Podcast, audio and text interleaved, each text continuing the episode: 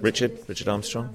Well, I was kindly invited by Twitter to come down, and I thought, well, why not? It's a rainy Saturday. I'm Sue Kellam, and I've um, lived in Totnes and around since the 60s, early 60s. I'm really, really impressed by this extraordinary exhibition. I wished I'd come earlier.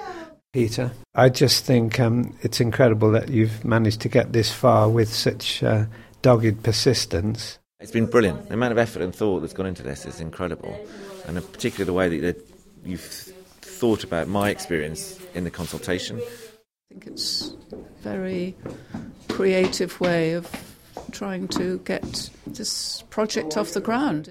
Really looking forward to the site changing in the way that you're explaining it is the hope uh, for the future. You've got a lot of things to balance here. You've got, you've got, you've got to end up with a brief at the end of this, but you've got to ask and involve the community. And I think this process, it's going to be brilliant in terms of informing that brief. Uh, and you, the way that you've structured my experience here has been fantastic from the past to the present, and now to uh, put me in the mindset that I can actually contribute to the brief when I get to the future. So I think it's been fantastically well designed.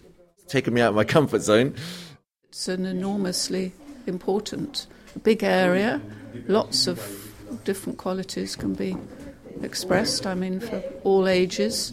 I'm quite overwhelmed by the possibilities, really. I, I, as I say, I wish I'd come earlier because I'd like to give some real thought about it because I think it's it's an interesting and serious and yeah, fascinating project that will obviously live on for many years beyond where I'm I'm able to be.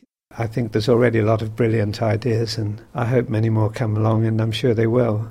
It's also a great benefit to Totnes having the community as involved as you're making them. I'll be really interested to see know what's happening when I'm really old.